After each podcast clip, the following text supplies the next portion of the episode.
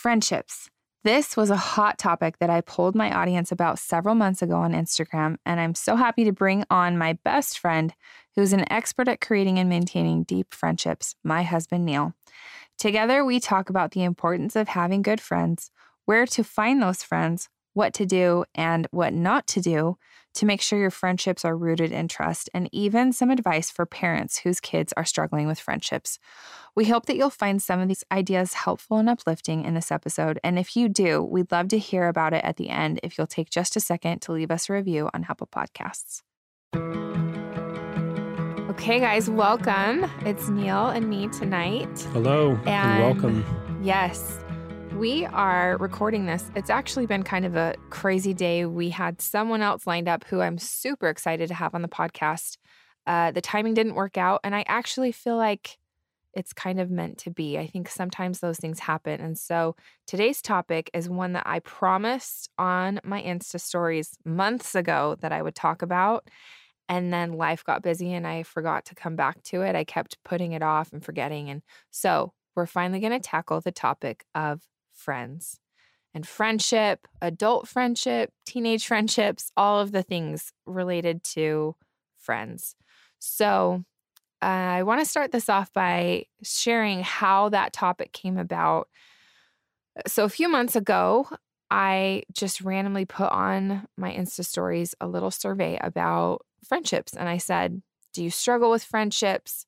What's your greatest struggle? Is it easy to make friends or hard to make friends as an adult?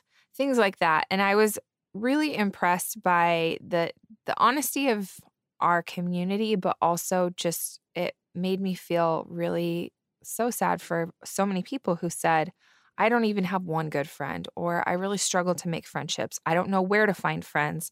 I don't know how to trust people. So, we're going to talk about some of those things today and why I think friendships are so important. So, let's actually back up to, and we will get into adult friendships, but before even adult friendships, I want to talk about friendship in, I think, the most crucial time in life, which is the teenage years. Because I don't know about you guys, but for me, my friends were everything as teenagers. They were my whole entire world, right? My family, unfortunately, at least for me, my family kind of I completely took them for granted, and my friends were my whole world. And it's interesting as an adult. So, a couple years ago, I was asked to speak to a group of teenage girls in our church community. And the topic that I was assigned was obedience. And I was like, sweet, I love that topic. I'm super passionate about obedience. I can give this talk easily, no problem. I outlined the talk, I was ready to go. And then the day of the event, that morning, I had the strongest feeling that I needed to change my talk. And it was like three hours before. So I was kind of nervous about that because I had been assigned the topic of obedience, which I was completely prepared to deliver. So I texted the leader of the young women group and I said, I'm really having a strong prompting that I need to switch my talk and talk about the importance of having good friends. And she was like, do it, go for it. She was totally behind it. So I switched my talk to that and I just immediately did a deep dive into scripture. And what I found was pretty remarkable. And I've shared this before, so you may have heard me talk about this, but I'll start off with this quotation by L. Tom Perry, who we love. He was a leader in our church. And it says, the friends we choose to associate with are main contributing factors in the formation of our character. We form social habits by association with our friends. I think that's so true. Neil, you had a really amazing group of teenage friends, right? Can you yes. tell us about that? Yeah, I had a great group of friends in, well, just kind of all growing up. I've had really good friends. I've kind of been blessed in that way. But I think in particularly in high school, we just had a, uh, just a really big group of friends, a bunch of guys. You know, there's a, a few gals that hung out with us that were, were could put up with our craziness. But I think for the most part, it was really cool just because I think the the values I I had I was lucky to have really good friends that were like values were important to them. I mean, we weren't perfect by any stretch of the imagination, but I think I had a, you know, one of my best friends was always striving to do the right thing and was very influential in trying to get people to do the right thing. I think, you know, he'd get us to go, he got us to go to this, this church activity, kind of like a, you know they call it especially for youth you go to a, a different you know up to uh, a college campus in idaho and participate in spiritual things and when you're in, in high school you're kind of like dude that's lame like that's the last thing i'm going to be able to do you know want to do like I, that was kind of our attitude but he he like swung us around was like no man this is cool like this will be such an awesome opportunity we all went had this wonderful experience really great experience and it was a good like uplifting but so somebody like that and and so that really created a culture within our group of friends. Um, and something that was big for me, just because I'd, I'd had a brother that committed suicide, and and one thing that before he died, he committed me to to like not drink or party or or use drugs or or you know drink alcohol, um, and so that was something that I kind of brought into our group culture. Was like, hey man, like let's have a good time, let's have fun, let's you know, do mischievous things or whatever, like, you know, get into trouble, but let's keep it real. Let's not party. And so, you know, and I think everybody kind of agreed. And and so that kind of brought that into our culture. And then it created a situation where we supported each other. And not everyone was perfect. And like you know on the side you know people had different struggles or things that they worked through. But in general it was like hey man you know like we, we can have a good time we can go out and have so much fun and we can you know but we can we can do it in a clean way. And and i think that was so supportive and so great for me to have that type of a culture and have a group of friends that that was the influence. And you know as a result i had a great experience and was influenced in the right way. That's so awesome. And i think that you know every parent hopes for that with their kids but i think a lot of parents struggle when they see their kids picking friends that they're like, gosh, these kids maybe won't be the best influence. And interestingly, when I gave this talk, this was the thing that jumped out at me from the scriptures when I did that deep dive into the Bible. I found that in Matthew, he talks about Jesus fasting for 40 days and 40 nights and that he was tempted by Satan, right? We all know that story if we've if we've studied the Bible. And this is my personal interpretation of what happened right after. The very next thing that Jesus does after he withstands the temptations by Satan, he finds his apostles. He goes straight down and finds these good men who are fishers. And he says, it's Matthew 4:19 and he saith unto them follow me and I will make you fishers of men. So he goes and he gathers his 12 apostles and this is my interpretation is that I think Jesus Christ saw how difficult it was going to be to withstand those temptations of Satan. And I think he said, I don't want to do this alone, and I shouldn't have to do it alone. And I'm going to go find friends who can support me in the good decisions that I need to make in life. And, you know, he went and found the best people he could t- who would help him withstand those temptations of Satan and hold his standards and do all of the right things. And, and Jesus Christ was perfect. But when I looked at that and I thought, okay, he is our perfect example of everything, including how to have friendships. This is very interesting to me because we know all about Christ's ministry and how he was in the slums. He hung out with all of the sinners and he helped all of those people. And I've, you know, I've heard people say, well, aren't we supposed to love everyone? And I've heard teenagers say to their parents before, you know, that's not Christ like to not love everyone and you can't judge them. And I think I even used a line or two like that on my own parents when I was a teenager. Here's the thing, though, that I think is so interesting when you observe the way that Christ dealt with friendships. He surrounded himself by 12 of the greatest men that he could find who were strong and faithful. And then within that 12, he had his three best friends, Peter, James, and John. And within that three, a lot of people believe that his best friend was Peter. And I think that that's a very interesting example that we can look to and follow. And there's a quotation that Neil and I both like from Jim Rohn, and he said, You're the average of the five people you spend most of your time with. And I think that's true. I think that if you're with people who are down on faith and religion, then that's going to rub off on you. If you're around people who like to eat healthy, that's going to rub off on you too. If you're around people who are really into gossiping, it's going to be hard for you to withstand that as well. So I just think that, you know, whoever you're surrounding yourself with the very most is probably going to affect who you're becoming. And yet, when Jesus surrounded himself with those 12 people and the three, you know, his his 12 best friends, three best friends, his one best friend, what did they do? They went out and they served and they got to work and they helped people and they, you know, they didn't turn anyone away.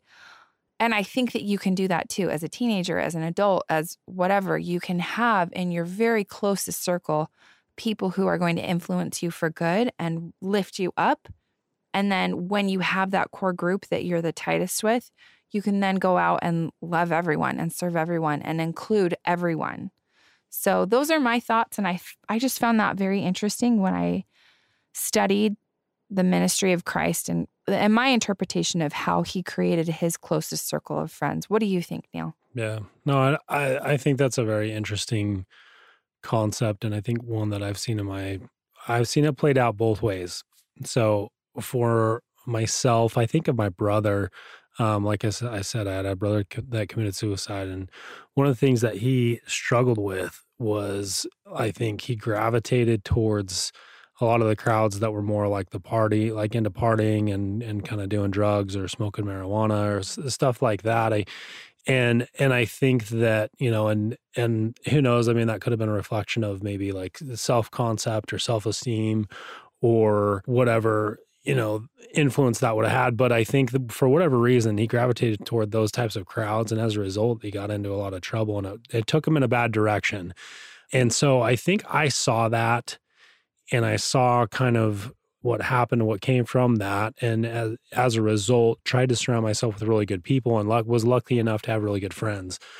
And so but i didn't you know i didn't always wasn't always perfect with it. I think that there were times where you know where i'd go through a rough patch. I, I think at times i one of the toughest times friendship wise that i can think of was being single and you yeah. know being in my 20s being single and, is hard. Yeah it's it's a tough time and it's a challenging time as it is. You're trying to date you're trying to to um, you know be in different social situations. There's just different social pressures and and you know people are in different stages. So it's just really awkward in general but i i think i found at one point i found myself just just struggling you know i think it was kind of a, a low point for me in a in a bottom within my own mm. challenges and in my own situation and so one of the things that i was trying i was trying to get out of it i was just in a spiritual low point and, and really wasn't doing the things that I knew that I needed to be doing. Wasn't really, you know, attending like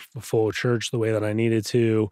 Um, you know, was missing a lot there. Wasn't my spirituality was off, and and really wasn't being kind of standing in in holy places, I guess, or being in, in places that, you know, were were going to bring me closer to God.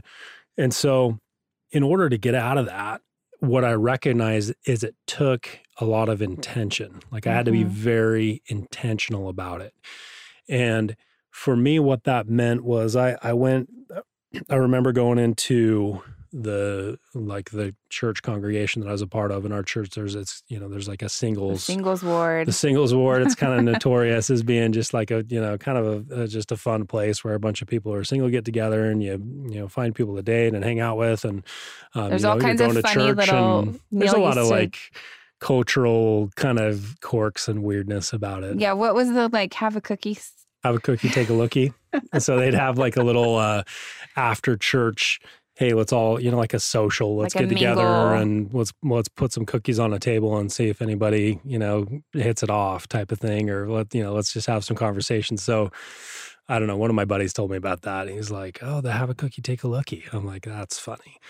But, or like we used to call it in in another singles ward that I went to the the ward list, which is really is supposed to be a list of all the people in the ward, so you can plan get togethers or contact people when you're doing a service project, we would call it the ward menu because it oftentimes had everyone's picture. So then we would go through and try to find like all the cute boys. Corrine would find all the all the cute boys she wanted yeah. to go on on a on a date with. So yeah, there's just a lot of funny quirks with that. But but I went, you know, I was going to a singles ward, and I remember looking around, and there it was a really big ward. It was kind of like the popular, cool place to be up in Utah at the time. And really a lot of really cool people in all walks of of life would show up to this this ward every Sunday. And I looked around and I'm like, man, I really need to surround myself with good people. Like at this point in my life, I'm trying to make changes. I'm trying to be in a good spot and be ready to be married. Uh, you know, in, in in our church in the temple, which requires like a certain spiritual standard that you have to live, um, and it's you know it's a really big goal that um, that I was working towards. And so I'm like, I know that I'm not where I need to be, and I need to be better. So I looked for like the most amazingly what I would see as like really spiritual people that were like really cool, obviously friendly that I, you know, just as on a friend level thought they were just cool people. But then also they were just extremely spiritual and and you could see it in their actions. And so I found a group of guys within the singles ward. There was, you know, maybe five or six of these guys that kind of just teamed up with and and hung out with and went on, you know, group dates and you know, did did fun activities with and it just lifted me up. Like it just strengthened me, put my head in the right spot. It put my my desires in the right place and really just pointed me in the right direction. So and, and brought out the best in me so that I could get to where I wanted to be spiritually.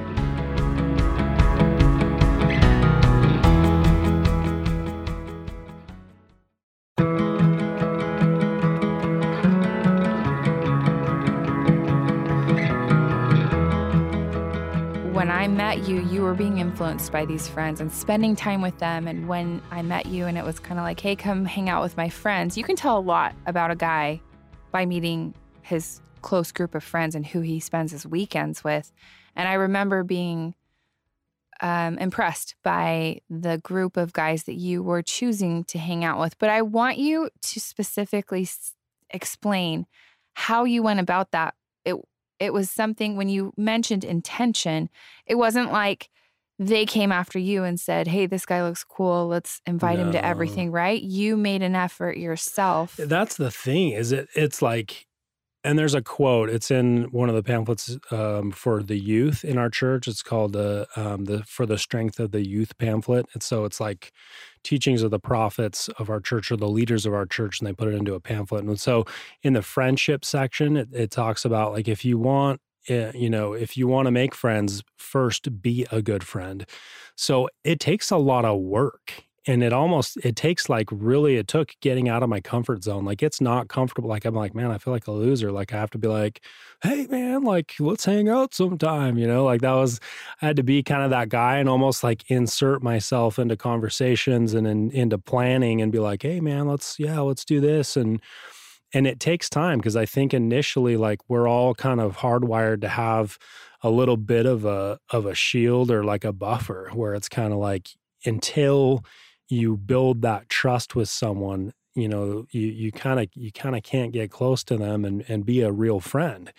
And so they have to have a consistent interactions with you and in different scenarios and situations to where to where that trust builds up to where they look at you and they're like all right you know i've seen this person i've gotten to know them and i know the type of person that they really are it's not just a front like they're actually this way and and I feel comfortable with them, um, and and I feel like they accept me, and vice versa.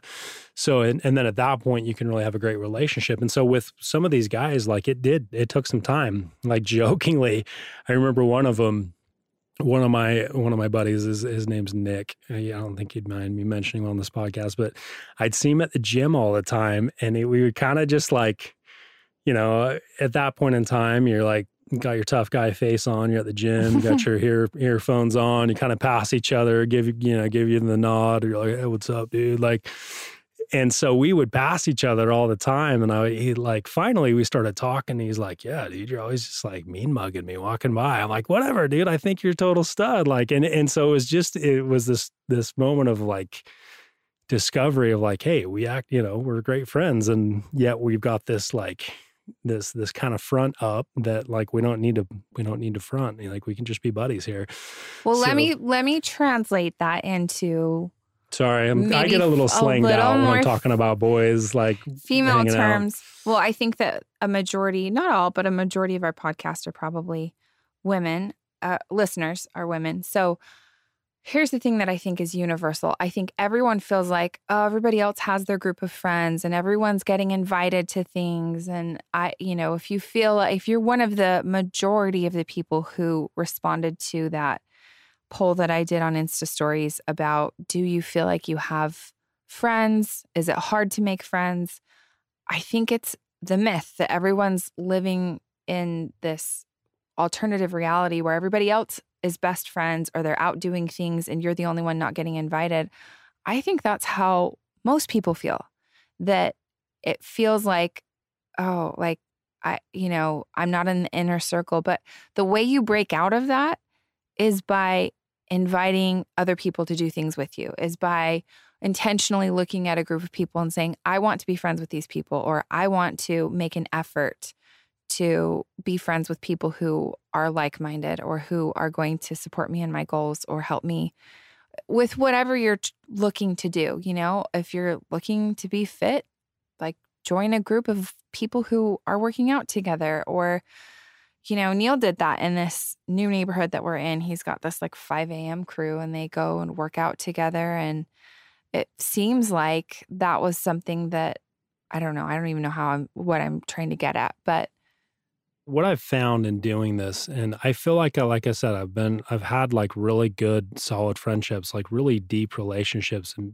and meaningful relationships with friends throughout my life. But I, I think that the common way that I've found that is like initially there's there's so much social pressure to live up to a certain way or to come off a certain way or I got to look a certain way or I got to you know there's all these expectations that we either put on ourselves or you know due to where we live or social norms or pressures we feel like we have to live up to these expectations of others and that if we don't we're somehow like not going to be cool or not going to be accepted the times that I've found the most meaningful relationships are the times where I just absolutely disregard all of that and just be like, look, man, I I just dude, I just love you, man. I think you're a stud. I think you're a cool guy. Like, and I and I have that type of an approach and I'm comfortable.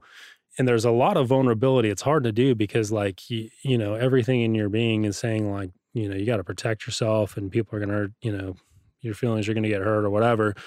But I think I think of that a perfect love casteth out all fear. And yes. so when you really just don't have that fear and and you just are honestly like look dude i don't care i just think you're cool or i, I just want to hang out or you're a great person or i really admire this and you're genuine and you feel that people sense that and that's what they that's what they connect with and that's where that connection begins but it requires a lot of times doing things that are really like getting out of your comfort zone in a big way. Yeah. And I think that that's the vulnerability part of that is so key. And I think that as women, I think that's one thing I want to go into a little bit of the gossip piece because I think that that can really be a roadblock for a lot of women to have deep friendships. And interestingly, my friend Shannon on Instagram this summer talked about going on a road trip with some other girls. And it was right before she and I met up at a conference. And I didn't go on the road trip with her. She was with some other girls from her, like the town that she was living at the time. But I thought this was super interesting. She said her number one rule for girls' trips is no talking about other women. I thought that was super interesting because there's this false sense of vulnerability that women think that they're connecting when they're talking poorly about other women because it gives them like something co- in common, but it's a, a false sense of vulnerability because when you sit and talk about someone else poorly, or you listen to someone else talk about someone talk about someone else poorly, all you're doing in the back of your mind is thinking, well, I wonder what they're going to say as soon as I leave, right? So the opposite of doing that is to refrain from that, refrain from gossiping, because at the end of the day, we all know that gossip is not a good thing. And the opposite of that is this quotation that I love by Jeffrey R. Holland. And he says, Think the best of each other, especially of those you say you love. Assume the good and doubt the bad.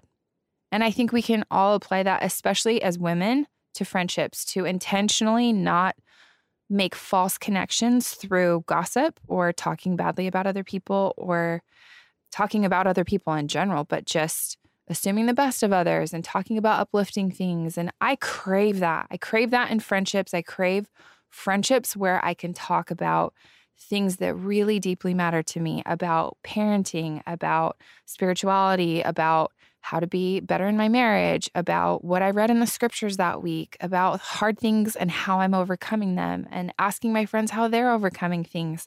I just saw one of my very closest girlfriends from college. Her name's Brittany, and we spent the weekend together, and it was just so nice to talk to her about the things that I've gone through this year and that she's gone through, and what the struggles have been, and what I've learned, and what I've overcome, and the things that I felt like have been little tender mercies that the Lord has given me. And I promise you that those types of conversations, if you're intentional and willing to make an effort to have those with people, those are deep, trusting, lasting type of friendships that you know those people will have your back because you're intentionally choosing to make the relationship about things that really matter. And I I believe that with all my heart. And I haven't always been perfect at that, but I've made a huge effort in the last, you know, I want to credit that to you, Neil. I think that Neil is super good about not speaking poorly of anyone. And I think that his influence has really rubbed off on me in our marriage in the eight years, really the 10 years we've been together, but the, you know, eight years that we've been married. Uh, his example has just been a really good one to me of not speaking poorly about others and assuming the good, doubting the bad. And he's always good at helping me see, oh, well, maybe this person was thinking this or that. But just in general, you know, not getting that false sense of like a rise off of talking about things that you feel like something you felt wronged in or whatever, that really doesn't solve problems. It's kind of just one of Satan's little tricks of getting us to feel like we're justified or and it all just boils down to pride. It's all at the end of the day a pride issue. I love love love the talk beware of pride. We should put that in the show notes because I feel like anytime I have a conflict with anyone Neil or, you know, a close family member or a close friend or just, or even, you know, in work associations or anything at all. If I read that talk, Beware of Pride, it's my reset button.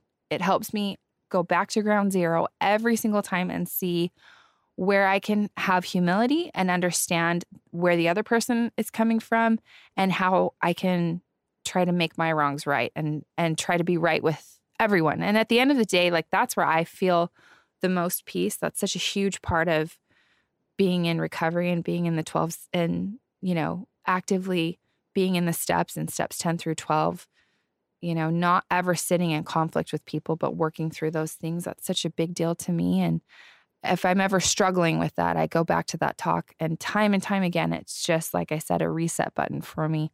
So, uh, but overall, I just feel like for women in general, it's vital to create friendships on things that will build trust. And gossiping or talking about others will never build trust, but talking about deep things that matter, like how you're improving yourself or how you're trying to be a better mom, or even you can talk about your bad days, but talk about them in ways that are raw and real, yes, but also are how how am I looking to my faith or to a power higher than myself to try to get out of this rather than who can I point to blame. Yeah. No, I I think there's a lot in there. I mean, that's that you said that I think is totally true. And I I mean, I am not perfect at that. And I'm not the one who I, I really followed the example of my brother in that, my brother Dave. When I was in eighth grade, he was leaving on his mission, uh, mission for our church, the Church of Jesus Christ of Latter day Saints. Um, and he wrote me this letter and he talked about these different principles of, of building relationships and what's really important and some things that i'd probably see as i went into high school and and you know ways that i'd be influenced by. And so one of the things that he wrote is he's like he told me to read a book. He said read the book how to win friends and influence people. It's That's by dale carnegie. Um, probably one of my favorite books. Um, and, and I think there are different philosophies on it, um, but I do think that the principles are are legitimate, and I and I think that as I've strived to, I noticed a big difference when after I read that book, and it was like eighth or ninth grade, and then I started to try and implement those actions in my relationships. That suddenly, like, I found myself surrounded by the, just a fantastic group of people, and had these really deep and meaningful relationships and conversations and wonderful things that would that would happen. And so it was it was so cool to see that. And and so I think it is it's really hard not the and one of the principles from that from that book, um, How to Win Friends and Influence People, is never speak ill of others or gossip. Yeah. And it's really, really challenging to do that. But I'm always impressed by people that that live that and you can tell that they live that because when that gossip starts to happen, you'll see them go silent Mm-hmm. or they'll jump in and defend somebody or give a contrary type of opinion be like you know what? Like i really actually like that guy. Like i think he's super cool. And they'll they'll like say something pause and one of my friends carter was fantastic at this. Anyway anytime we're in a conversation people would be saying something maybe saying something negative about somebody be like you know what? I actually i really like that person for this reason. And he'd bring up something positive about it about them. But it does. It does it comes down to pride and and really that's something we got to watch out for. And one one thing that i was going to throw out as well i love the talk beware of pride. I listened to another one um, this is by kim b. Clark in september 2009 um, it's called are ye stripped of pride? And it's a follow-up talk to beware of pride. He, he kind of references that um, but i listened to that i was like man that's like it was almost cutting. I'm like man i've got a long way to go. So I need to review that really one. i mean just it was recently released uh, released on on a podcast but um just an awesome one. But but yeah i i really relate to what you're saying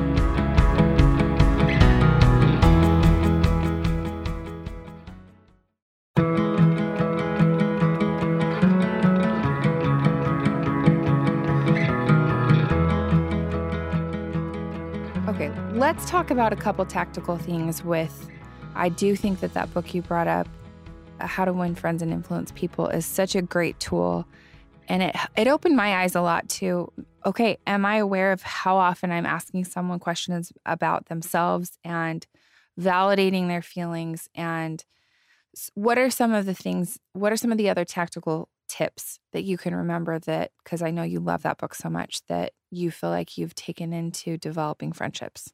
Yeah it's been a while i actually need to review that book but basically it's like speak in terms of the other person's interests um, you know, obviously, and these are some of these are just blatantly obvious. You're like, well, yeah, you know, um, But sometimes they're but you don't think about not, them. Maybe you're not yeah. focusing on them, but but being a, a good listener um, and actively listening and being engaged, like finding something about somebody that you genuinely feel interested in, and that's one of the things is become genuinely interested in the other person.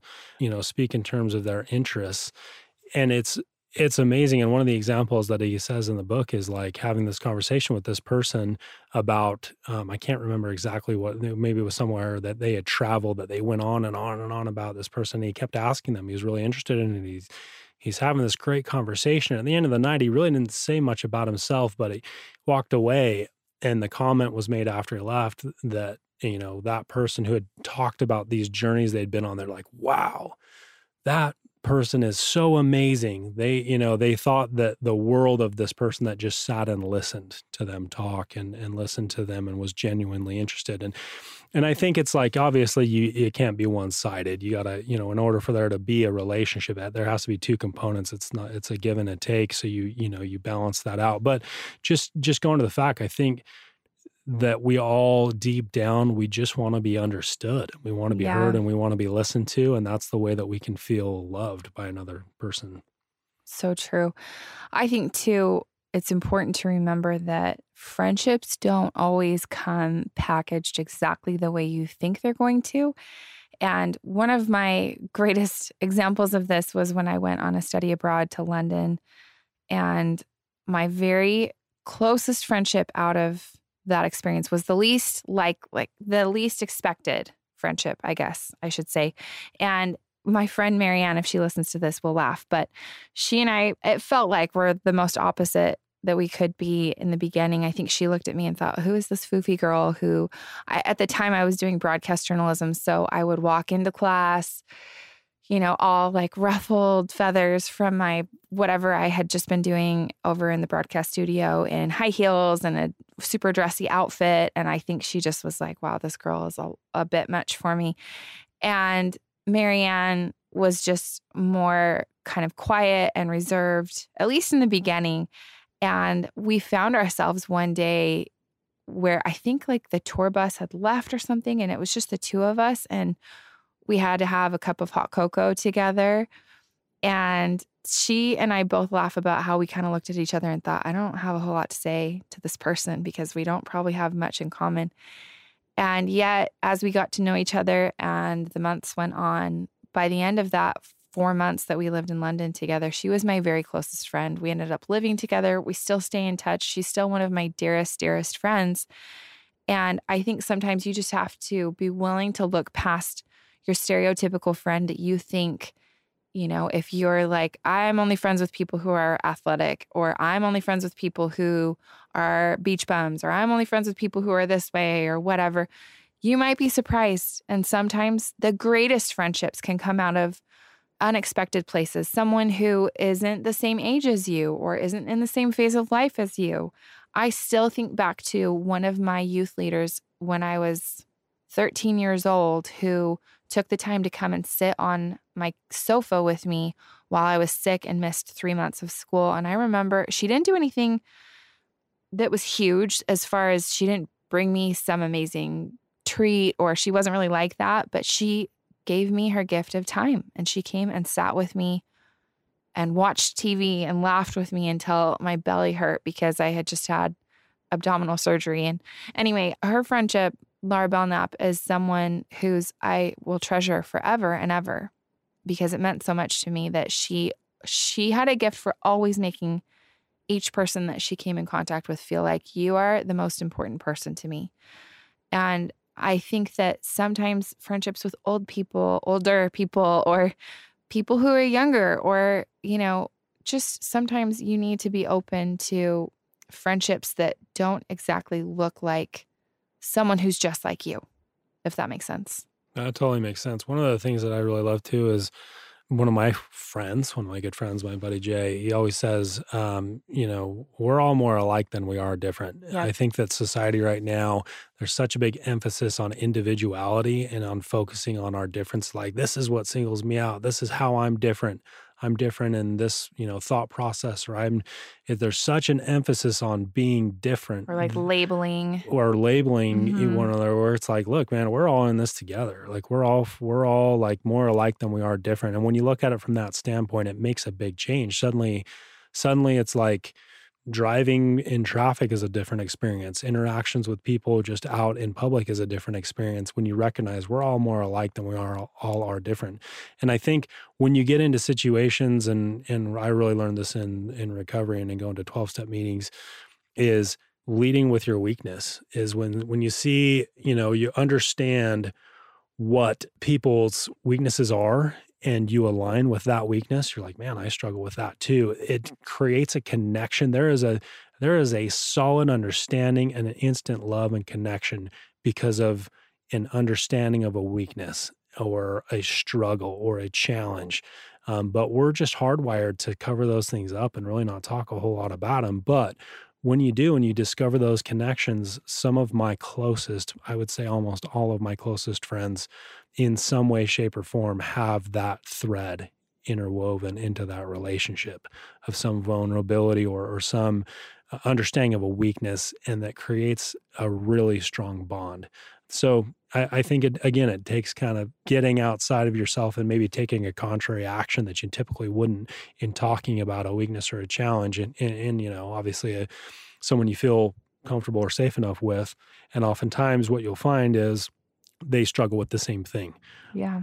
And and that creates a really and then you can support each other and and man that's that's just a very strong, you know, back and forth way of of serving others and then being served within a relationship. Another thing too I think that we've found in our circles of recovery and going to meetings is when you serve people or when you are served by people, you love them. Absolutely. And I've watched that with my parents with the different callings they've had in their church roles, you know, with serving the youth or serving. Uh, my mom spent a few years serving all of the women in her church congregation as what they call the Relief Society president, where she basically was in charge of all the women in the ward and not only all the women, but all of their families and all of their troubles and everything difficult that they were facing. And I watched my mom grow to love these people so deeply because of her service toward them. And I think we've found that in our recovery circles too with the ARP meetings that we go to. I feel like I have so much love for those who whom we've served and also those who have served us, who have given up lots and lots of hours to run meetings and to answer phone calls and to work hour by hour, step by step with you and with me yeah. on becoming better. And that's the beautiful circle of life with recovery is You've got the people who come in who are just broken and they desperately need someone to help them. And then you've got the people who have some time and they've they have what those broken people want and they all need each other. You know, you need the people who are in need and then the people who are willing to serve need you know they need to help and then the people who like it's just such a beautiful thing that we all need each other and i think that those friendships really become strong when you serve people. When you serve people, it's hard to not love them. And I think that that's another huge thing that Neil and I have found is when we've moved around and been in different places that you find such strong community in these church groups. And I just would encourage anyone who is feeling lonely or feeling like they're having a hard time finding friends to find a community and serve in that community. I think that if you're just looking for, like, well, why doesn't anyone call me up or why isn't anyone asking me to do stuff? Not only is it good to like look for ways to just invite people, but if you aren't even at that point where you're like, I don't even know who I would invite, find a community and get to work and go serve. And it doesn't have to just be church. And I want to give one example of when I was going through my divorce a few years ago. I remember feeling just super down and it was such a heavy, heavy time for me. And because of the uh, encouragement of some of my friends and my parents, I looked for an organization or an opportunity to serve. I said, I need to get out of myself. I need to get out of just this very small little box that I'm living in of my own tiny reality of all the little ups and downs of going through this divorce. And I just need to find something where I can help someone else. So I became a wish granter for Make a Wish. And that was just really such a cool experience for me to become deeply immersed in these wishes for these kids who had life threatening illnesses. And that really, you know, I, I gained a lot of great friendships there. I had great friendships at work. Um, but if you're a stay at home mom and you don't have opportunities for something like that, join a mom group and serve them and find out how you can help other people and how you can maybe volunteer to help organize an event or do some service in your community. I guarantee you there's just so many places that you can find other people who and the cool thing is too when you put yourself out there to serve, you find other like-minded people who are actively finding ways within their life to better themselves. So they're most likely not like selfish, downer kind of people. They're the type of people that are going to lift you up. And, you know, that's something that I feel like has been a huge blessing to us as we've gone to our different church congregations and found people who are willing to go spend two to three hours a week sitting in church and trying to better themselves. And they're typically also willing to serve others around them. And we've intentionally looked for people who are strong in their faith to try to surround ourselves with so we can be strong too, so we can try to keep that at the center and the core of our lives. And I just feel like, you know, if if that's something that you're struggling with and you feel like I don't even know where to find friends, which was one of the that was one of the most common responses to the poll that I did. If that's you, then I would just strongly encourage you to look for places you can communities you can be a part of, and how you can serve. Because I think service is one of the best ways to get to know people and to love people and to surround yourself with other like minded people who are also trying to become better. My last and final thought that, you know, I usually ask people, and I'll, I'll ask you the question at the end, but I usually ask people if there's one thing that you want to remember, what, what do you want that one message to be? And my one message might might be a little unexpected or maybe not. If you know me really well, this probably won't actually be that unexpected, but Jesus Christ really is the perfect friend. And I used to be kind of bothered when I would hear people in church say, like, Jesus Christ is my best friend. And I would think, you've never even seen Jesus Christ. Like, how can you say that he's your best friend? You've never been in the same room as him. How can you say he's your best friend? And my response to that is if you spend time in the scriptures and you get to know Christ by reading his word, I promise you, and if you are praying and you are trying to become closer to him, the reality of the atonement of Jesus Christ and how encompassing that can be will become more and more real to you. And he will become the one person who can understand perfectly exactly what you're going through. And I find that to be one of the truest miracles of the atonement of Jesus Christ is that he is the one person who, if you get on your knees and you pray to your Heavenly Father, that Christ as your advocate is always going to understand exactly what you're going through. And if you go to him, even with the problem of, I'm struggling to find friends, he's going to help you. And that's my one last thought that I want everyone to know is that that, that can be a reality to you. I promise you from my personal experience that if you make an effort to know Jesus Christ through his scripture and through his word, and by living his teachings, that he can become your best friend and the one and only person in the whole entire world who understands exactly what you're going through. All of the hardest things that you will ever face in life, he will be right there with you. So that that's my parting advice. What what's the last one standing message that you want to leave with our listeners today about friendships? I second that first and foremost. Um, I think I totally agree with that. You know, and in having that faith in Christ and understanding of Him being our closest friend, and I've had the same experience. I think for me, um, you know, and I think it, maybe it's just due to this year, losing my brother earlier this year, it just kind of cuts through everything very quickly. And so that fear that keeps us, I would just say the one thing that I would, you know, message that I would hope that people would take away from this is like, let's just drop all of the expectations that we have of others or expectations of ourselves or how something should be and and cut through that fear just drop it and and make place make room for for love for others and just be like you know I, I think stepping into a situation where you just if you treat it as though today is the last day on earth and you know we're you know we're all gonna you know the whatever the world's gonna end tomorrow mm-hmm. how would i interact in this situation so much of the stuff that holds me back from just loving another person and being honest or open or whatever uh, that looks like or giving a compliment or a kind word all of that, you know, those barriers are gone and you really see it for what it is of like, you know, yeah, like I I'm so grateful for you. I'm so thankful for who you are as a person. I'm so grateful for you as my family member. I love you. Like these types of things that I think we hold back because of whatever crazy things in our lives. But recognizing i think when you when you approach it with that type of a, a lens of like hey this is you know we're we're all you know potentially going to be on tomorrow life is short.